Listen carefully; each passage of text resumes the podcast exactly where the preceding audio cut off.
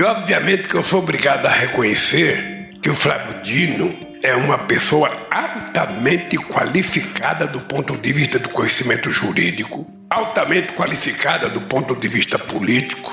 Mas eu fico pensando, aonde que o Flávio Dino será mais justo e melhor para o Brasil?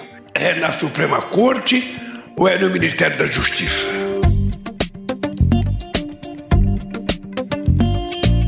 Não há dúvidas de que o ministro da Justiça Flávio Dino ocupa um espaço de protagonismo dentro do governo Lula.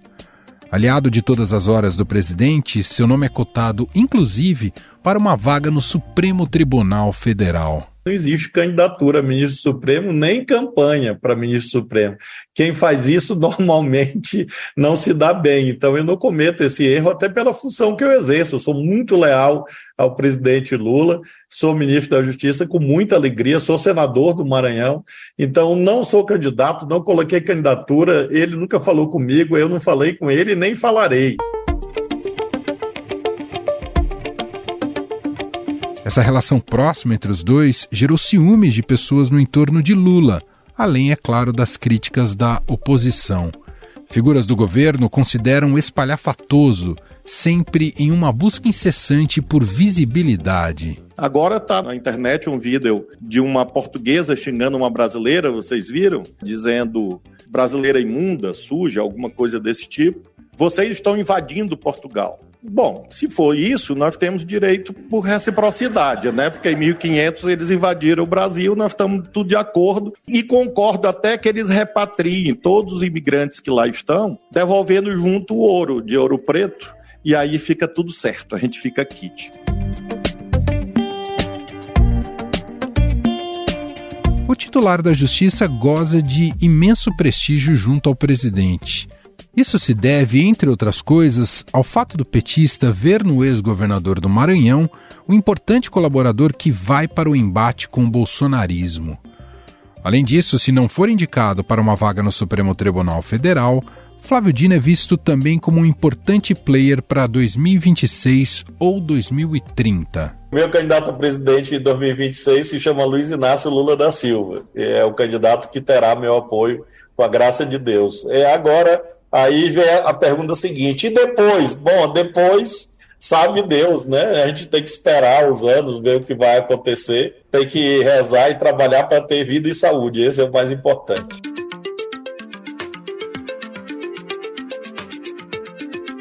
Mas Flávio Dino não tem tido vida fácil no governo.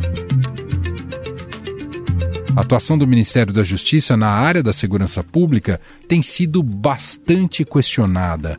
Recentemente foi decretada a garantia da lei da ordem no Rio de Janeiro para combater o crime organizado. A medida é vista como um fracasso em diversos níveis, não só porque ela é limitada e compromete as Forças Armadas, mas também porque o próprio Lula havia declarado que não queria uma GLO. Eu não quero as Forças Armadas, sabe, na favela brigando com bandido. Não é esse o papel das Forças Armadas. E enquanto eu for presidente, não tem GLO.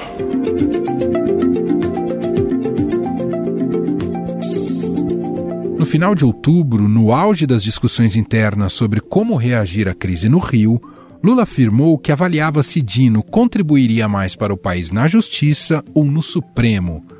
Por causa dessas crises na área da segurança pública, o ministro tem sido convocado constantemente para dar esclarecimentos no Congresso Nacional. O deputado é, Abílio, vejo que é um fiel seguidor do ex-presidente Bolsonaro, é, tanto é que inventa coisas. Nunca houve operação da Polícia Federal é, sobre respiradores. É, isso é uma invenção. Se o senhor está dizendo que está na internet, é a prova que tem que votar o projeto das fake news, porque até o, até o senhor está acreditando em fake news, e aí o senhor tem que votar a favor do projeto.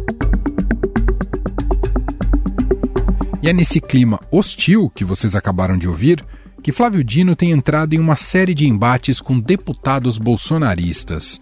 O ministro tem sido acusado pela oposição de interferência na Polícia Federal para que a corporação trabalhe em prol de investigar desafetos políticos, como o ex-presidente Jair Bolsonaro. Então, se você tem violação de uma norma sanitária, se você tem um crime de falsificação, tem uma associação criminosa, peculato digital, são crimes que estão no Código Penal que, independentemente de quem sejam os investigados, a Polícia Federal vai fazer o seu trabalho sempre. Flávio Dino já foi convocado para outras audiências no Congresso. Em março, ele compareceu à Comissão de Constituição e Justiça da Câmara para falar sobre os atos de 8 de janeiro.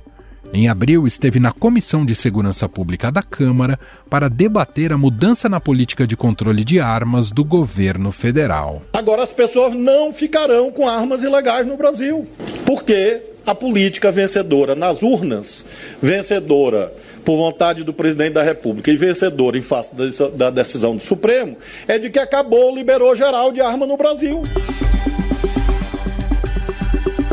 Pouco afeito à diplomacia, Dino comenta de tudo no governo, desde assuntos menos relevantes até pautas de fora da sua alçada. Em agosto, o ministro criticou o governador de Minas Gerais, Romeu Zema, e o chamou de traidor da pátria no Twitter.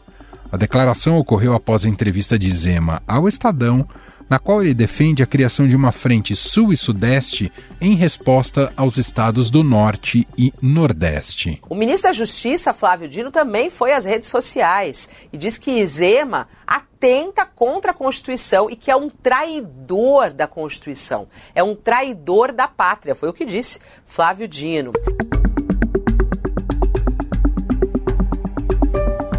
Mas as críticas também saem do mundo político. Em junho, Dino chegou a dizer que iria investigar o músico Roger Waters por apologia ao nazismo. Durante a turnê mundial de despedida do músico britânico de 79 anos, This Is Not a Drill, Waters tem se apresentado com uma fantasia de couro que lembra os uniformes nazistas. Segundo o artista, o figurino era uma forma de demonstrar oposição ao nazismo e à intolerância.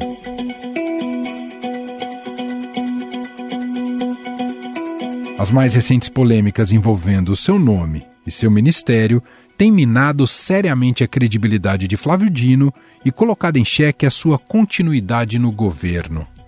Em setembro, durante uma conversa com o ministro do Esporte, André Fufuca, o titular da Justiça disse que não tinha dinheiro, mas tinha polícia. Dinheiro não tem, mas agora a polícia tem. Menos de uma hora depois, Dino publicou sobre o assunto no Twitter e esclareceu que estava se referindo a uma parceria para um programa de segurança nos estádios, em que o Ministério só poderia ajudar com efetivo policial e não com verba. Nesta semana, o Estadão revelou que Luciane Barbosa Farias, mais conhecida como a Dama do Tráfico Amazonense, esteve no Ministério da Justiça em duas ocasiões com secretários do ministro. Luciene é mulher de Clemilson dos Santos Farias, o tio Patinhas, líder da facção Comando Vermelho no Amazonas, que cumpre pena de 31 anos no presídio de Tefé. A oposição quer convocar o ministro da Justiça, Flávio Dino, para prestar esclarecimentos no Congresso Nacional sobre as visitas da que está sendo apelidada como Dama do Tráfico do Amazonas, as visitas que ela fez à sede do Ministério da Justiça em Brasília. O caso foi revelado hoje pelo jornal O Estado de São Paulo.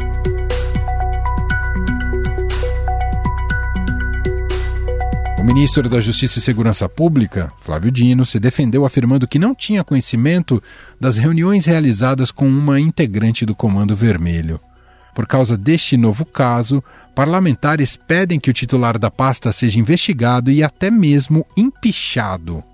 Afinal, Flávio Dino pode balançar no cargo diante deste acúmulo de crises no governo? A sua possível indicação ao STF fica comprometida a partir de agora? Lula pode acelerar o processo de se criar uma pasta especificamente para a segurança pública?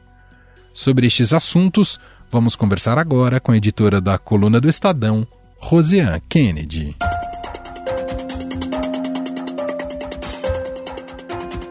Tudo bem, Roseanne? Tudo jóia, tudo jóia, Manuel. Tudo bem para todos aí. Uma honra minha aqui, realizando mais um sonho, né? Que chegando na, na rádio aqui no estúdio, que você sabe minha paixão por rádio, a gente deixa isso para mais outro dia bater papo. É isso. Bom, primeiro eu gostaria de te ouvir, Rosinha, sobre o impacto político para o Flávio Dino desse foco mais recente de crise com essas visitas de Luciane Barbosa, conhecida como a primeira dama ali do tráfico do Amazonas. Que impacto político já é possível mensurar negativo, evidentemente, para o Flávio Dino? O primeiro impacto mesmo direto é que de fato isso tira mais força de uma eventual indicação de Flávio Dino para uma vaga de ministro no Supremo Tribunal Federal. Na última semana já tinha o nome dele esvaziado um pouco, é, nas últimas duas semanas, na verdade, mas ainda era um nome muito cogitado e muito defendido entre algumas correntes dentro do governo. No entanto, com esse episódio, houve um freio nessa intenção e, consequentemente, essa disputa para o Supremo cada vez mais embolada. Mas é bom deixar muito claro o seguinte: em relação à situação de Dino hoje como ministro né, da Justiça e Segurança Pública. O cargo dele no ministério, em nenhum momento hoje, é colocado como, neste momento, está na berlinda com risco de ele cair. Eu conversei com mais de uma dezena de pessoas. Quando eu falo mais de uma dezena, é mais de uma dezena mesmo. É de pessoas hoje, todas ligadas diretamente ao PT e ao governo Lula e pessoas dentro do Palácio do Planalto para saber se havia hoje alguma pressão e risco de fato para Dino ser exonerado da pasta. Parecia um Ctrl-C, Ctrl-V. A resposta era bem padrão mesmo. E, e, os que me responderam fosse por texto e também as pessoas que falaram comigo por telefone. Não existe nenhuma hipótese hoje de ele sair do ministério, exceto que seja para ser indicado ao Supremo Tribunal Federal, embora esta possibilidade tenha perdido força. Então, a situação política de Dino hoje é essa, mas também é importante fazer uma observação. Caso, vá lá, que o presidente é, Lula resolva, ah, não, vou manter o Dino indicado mesmo, vou, vou indicar, né, de uhum. fato, o Dino para o Supremo, não pode dizer indicado porque ele não foi. Caso isso ocorra, aí vem uma outra indagação. Tá, mas e essa situação? Deixa ainda mais complicada a possibilidade ali de ele passar numa sabatina e ter o nome aprovado no Senado Federal, porque são várias é, situações políticas, né, de, de condições políticas do Dino nesse momento. Essa situação hoje dá muito mais discurso para a oposição. Sim. fazer uma campanha contrária para ele. E a gente já viu a oposição mostrando votos, por exemplo, e derrubando, né, no mês de outubro, uma indicação do governo Lula para a DPU, para a Defensoria Pública da União. Ou seja, a oposição foi lá, os bolsonaristas foram lá e disseram a gente tem voto. Uhum. Então fiquem atentos. Mas ali era Defensoria Pública da União. A Defensoria Pública da União não é ela quem vai estar com nenhum processo, por exemplo, envolvendo deputados e senadores. É muito diferente de uma indicação para o Supremo Tribunal Federal, que termina claro. no final das contas todo mundo é aprovado. Por quê? Porque tem medo de chegar lá na frente e sofrer retaliação, usando os termos que são usados dentro do Congresso Nacional. Então, também não daria para dizer imediatamente, é, mas se ele for indicado, ele vai ser derrubado. Tem que se olhar isso com muito, muito cuidado, porque existe realmente mais discurso, mais gás para a oposição trabalhar e eventualmente derrubá-lo numa indicação dessa dentro do Congresso. Mas seria até irresponsável dizer, não, hoje ele seria derrubado de toda forma porque tem vários atores da política ali dentro que podem negociar com o governo outras pautas de interesse e pensar, vale a pena mesmo comprar essa briga com alguém que pode ser, né, por mais que o voto seja secreto, você fica sabendo ali pelo número de votos, mais ou menos quem teria votado a favor ou contra. Então tem toda essa condição de Flávio Dino hoje. Ele é um político muito habilidoso também, né, que acho que contribuiria para essa negociação prévia numa possível indicação ao Supremo. Agora, politicamente chama atenção, Rosiane, como até aqui no governo Lula, como ele se tornou a figura, né, quase como o, o principal vetor de revolta dentro do Congresso Nacional, né, ou de ataques mais diretos. Não sei se pelo próprio jeito do Flávio Dino se posicionar, ou quando ele foi convidado nas comissões. E olha que ele ocupa um cargo que pede um decoro, digamos, mais rígido perto de outros ministérios. No entanto, ele tem cumprido um papel político né, e verborrágico muito forte frente à sociedade frente ao Congresso Nacional. Você toca num ponto aí, nessa palavrinha final, é um papel verborrágico. Isso é a glória e a dor de cabeça do Dino, porque é isso que faz com que dentro da base governista muitos agarrem nele para dizer assim, opa, ele que vai rebater, ele que vai falar e ele que vai dar visibilidade, porque o Dino tem um engajamento enorme nas redes sociais e chega a um público, e aí a gente pode pensar com um engajamento muito maior que o próprio presidente da República, por exemplo. Sim. É, então, assim, ele tem um papel útil para essa, essa base governista, para mandar recado, enfim, mas por outro lado ele termina atraindo muito mais holofote. Se você atrai mais, atrai mais holofote, você vai atrair mais crítica e aí ele é muito mais alvo também da oposição, porque para a oposição também vale muito mais fazer um embate diretamente com ele, porque aquilo ali também vai terminar viralizando. É, ele gosta da briga. E me fala uma coisa, se ventilava a possibilidade do presidente Lula fatiar o Ministério da Justiça separando ali a segurança pública. Esse caso recente, esse foco de crise recente, mexe em algum sentido nessa possibilidade do Lula tomar essa decisão a partir de agora, Rosiane? Essa possibilidade volta a ser né, ventilada né, tudo volta a ser aventado a partir do momento que há uma, mais uma crise, né? Vamos, vamos lembrar, sempre mais uma crise no Ministério de Flávio Dino, que vinha alvo de fritura dos próprios integrantes, não dá nem para dizer aliado, não é uma pessoa que está fritando o outro, mas dos próprios integrantes da base do governo. Isso gera mais um problema, consequentemente, mais um interesse de um grupo de pegar parte do comando daquela sigla. Mas hoje, o que é que se diz? É que essa ideia de fatiar o Ministério e criar especificamente o Ministério da Segurança Pública morreu. Morreu hoje, porque a leitura é a seguinte: o Ministério está enfrentando uma crise atrás de outra crise atrás de outra crise. Mas aí são crises do Ministério, crise da pasta, crise do Dino, enfim, desses embates todos de Flávio Dino composição. Agora, existe um entendimento majoritário e uma orientação palaciana que tem sido dada ao presidente Lula para não fazer esse fatiamento por um motivo bem cartesiano, que é a partir do momento que o governo decidisse vai ter uma pasta somente da segurança pública, o presidente Lula leva para ele a responsabilidade integral, assim, para quando ele, a mensagem que ele passa para o eleitorado é de que está pegando a segurança pública como vai salvar aquilo ali e resolver todos os problemas do país. Entendi. E aí o risco é muito maior, quer dizer, ele leva para dentro do governo uma crise ainda maior sobre Vira um telhado de vidro, né? exatamente. E aí ele compra uma responsabilidade para ser cobrado pelos próximos três anos. O governo sabe que hoje segurança pública é a principal reclamação da população brasileira, a falta de segurança pública é o principal problema. Mas a União, né, o governo federal tem aquela argumentação de que, olha, segurança pública pela Constituição é um dever do Estado, né, dos estados, cada unidade da federação, e o governo federal entra em situações específicas, a questão do narcotráfico, tráfico de armas, quer dizer, o crime organizado, e adota medidas pontuais como essa mais recente do uso da GLO, da garantia da lei da ordem, portos e aeroportos, justamente uhum. para enfrentamento desse crime organizado. E aí, se cria uma pasta somente da segurança pública, ora, está criando a pasta é porque está chamando para si a responsabilidade do problema como um todo. Politicamente falando, vale a pena para o governo? Se eles tivessem a certeza, Emanuel, de que conseguiriam resolver o problema, chamariam. Ninguém claro, tem dúvida disso, porque claro. viraria o salvador da pátria em relação a essa questão da, da insegurança que a população sofre. Mas ninguém tem essa bala de prata para resolver o problema da segurança pública hoje. Então, a tendência inicial, né, nesse momento, é tentar encontrar outros fóruns e outras formas que já existem na nossa legislação para fazer mais um trabalho de integração e não fazer esse fatiamento neste momento.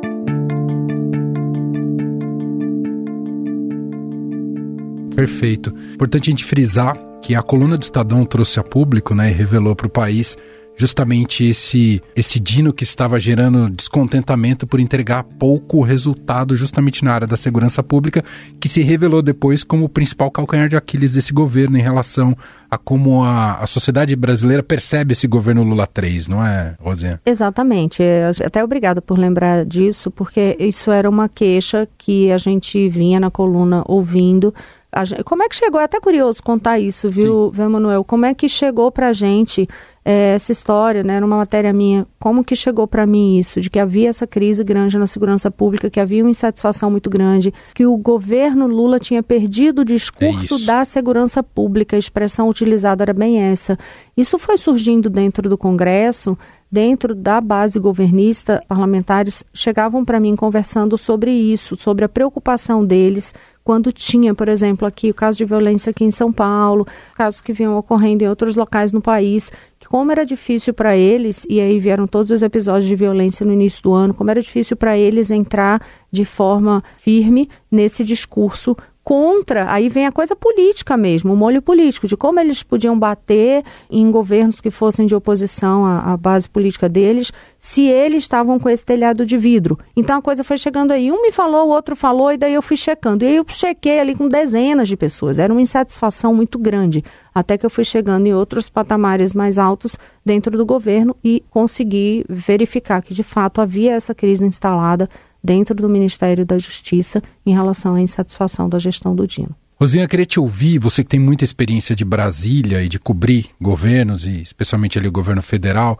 Esse caso chama atenção também sob um prisma que acho que é importante a gente abordar. Como é que uma integrante de uma organização criminosa está dentro do Ministério da Justiça? Claro que a gente sabe que a peregrinação de gente que é interessada a ter a conversar com políticos e pastas é muito grande, né? A frequência lá em gabinetes em Brasília é muito grande. Mas eu te pergunto, há alguma falta de controle? O quanto esse caso gera até um constrangimento para o governo? Afinal, parece um descuido muito desproporcional, mas queria te ouvir um pouco pela experiência que você tem ali de Brasília. Eu acho que o ponto principal que a gente tem que chamar a atenção aí é para situações distintas. É muito comum quando surge escândalo com algum político fotografado, com alguém do lado que é envolvido com algo irregular. E a gente está falando neste momento de uma pessoa que é conhecida como a dama do tráfico, com ligações ali ao Comando Vermelho. Então, você não está falando de nada pequeno, né?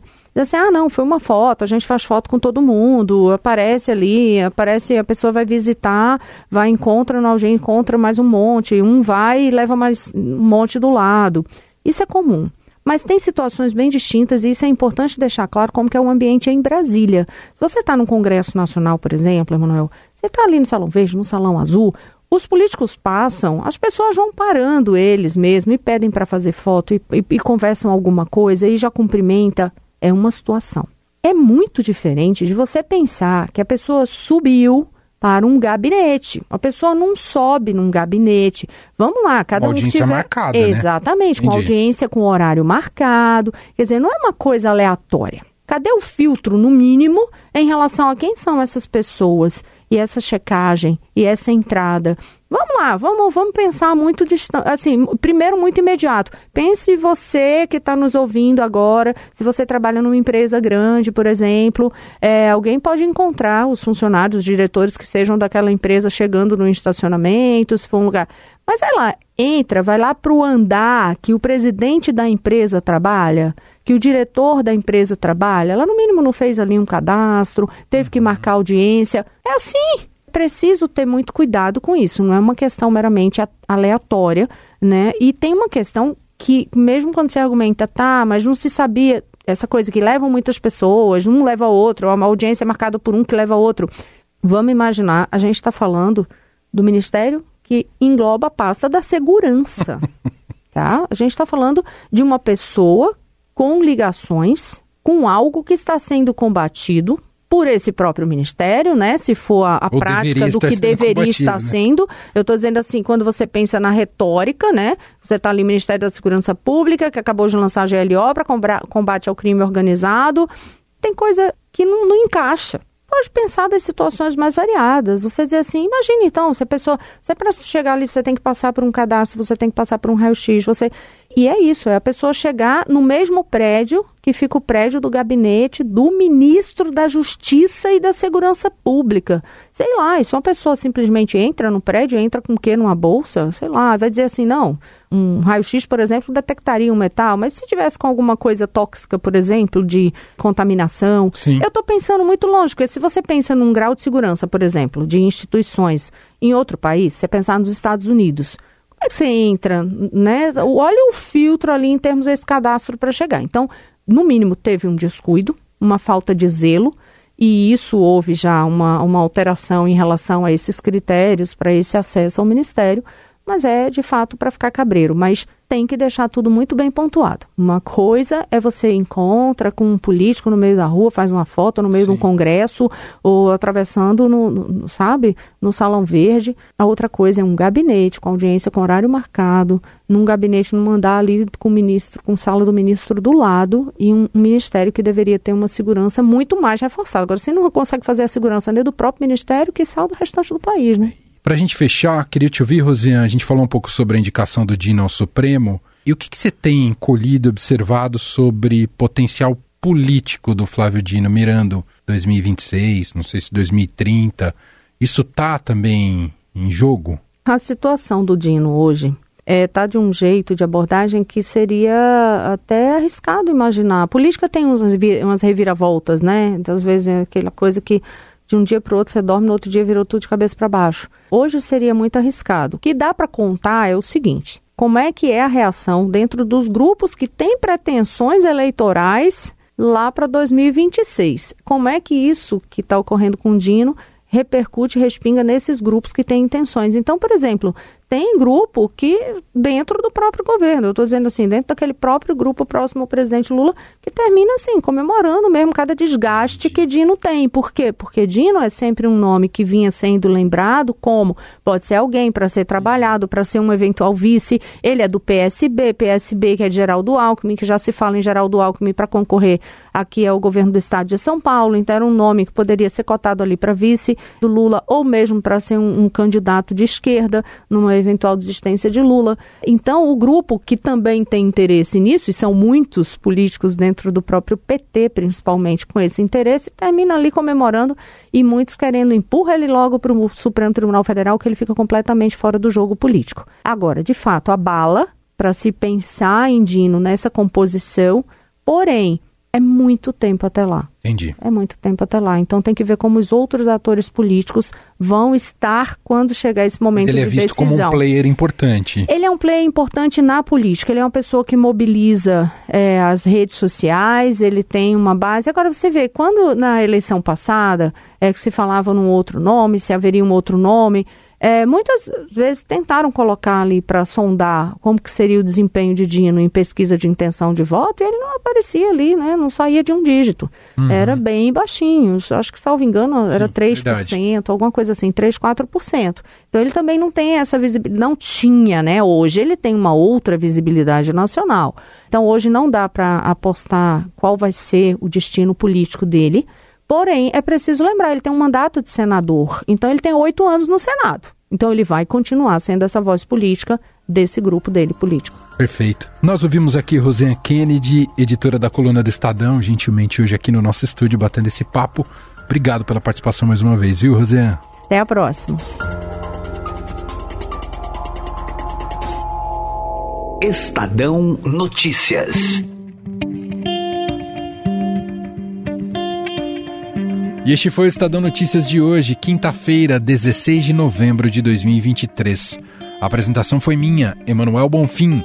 Na produção, edição e roteiro, Gustavo Lopes, Jefferson Perleberg e Gabriela Forte. A montagem é de Moacir Biasi e o nosso e-mail podcast@estadão.com. Um abraço para você e até mais.